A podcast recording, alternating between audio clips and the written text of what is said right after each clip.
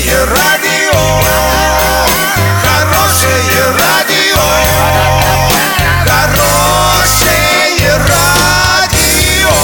Радио Шансон.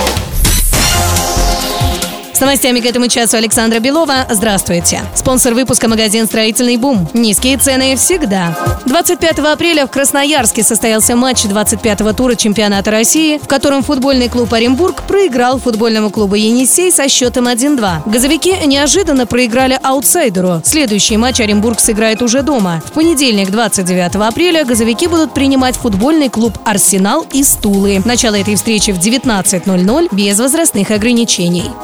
Русскую печь установили в квартире пятиэтажного дома в Усть-Куте Иркутской области. Соседи вызвали спасателей, когда в подъезде началось сильное задымление. Оказывается, владельцы купили жилье недавно, и печь уже была там. Ее установили прежние хозяева, пишет лента.ру. Подъезд заволокло дымом, когда в квартире начали ремонт. Сдирали обои и сжигали их в печи. Теперь новым владельцам придется демонтировать незаконную конструкцию.